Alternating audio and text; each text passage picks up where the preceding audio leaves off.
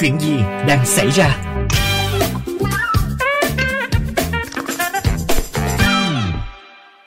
Những ngày gần đây, tuyến đường Trường Sa, quận Bình Thạnh, núi quận Phú Nhuận, thành phố Hồ Chí Minh đã được phủ kín bởi những chiếc lá vàng của hàng cây lộc vừng khi đang vào mùa thay lá. Khung cảnh mùa thu hiếm có ở giữa lòng đô thị Sài Gòn đã khiến không ít người dân ngạc nhiên và tìm đến để lưu giữ những khoảnh khắc tuyệt vời này.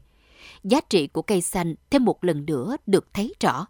Không chỉ là điều hòa, thanh lọc không khí, mà còn thanh lọc cả cảm xúc cho cộng đồng. Bây giờ, hãy cùng phóng viên trong chương trình tận hưởng chút không khí mùa thu giữa lòng Sài Gòn trong tiểu mục Không phải chuyện đâu xa ngày hôm nay. Hình ảnh những hàng cây lộc vừng vàng rực khi vào mùa thay lá là một trong những nét đặc trưng khi trời Hà Nội vào thu. Giờ đây người dân tại Sài Gòn cũng có thể tận hưởng những hình ảnh đó ngay tại tuyến đường Trường Sa.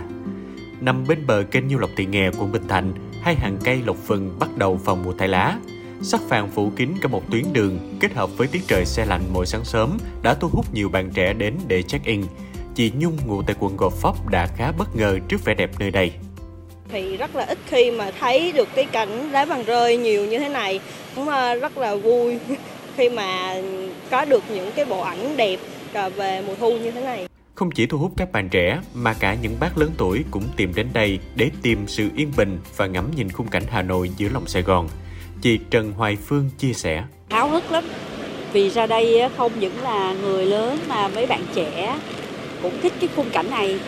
vì lâu lắm rồi mới thấy lá vàng nó nó nó, nó rụng lên vậy á đẹp như ở ngoài Hà Nội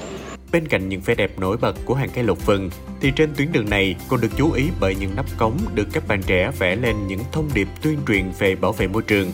Từ đó, hình ảnh tuyến đường Trường Sa sạch đẹp đã lan tỏa về ý thức bảo vệ môi trường cho cộng đồng. Chia sẻ thêm về vấn đề này, ông Trần Hữu Thiện, Phó Chủ tịch Ủy ban nhân dân phường 2 quận Phú Nhuận, thành phố Hồ Chí Minh cho biết thực hiện theo chỉ thị 23 của thành ủy người dân không xả rác ra đường phường cho Rạch vì thành phố sạch và giảm ngập nước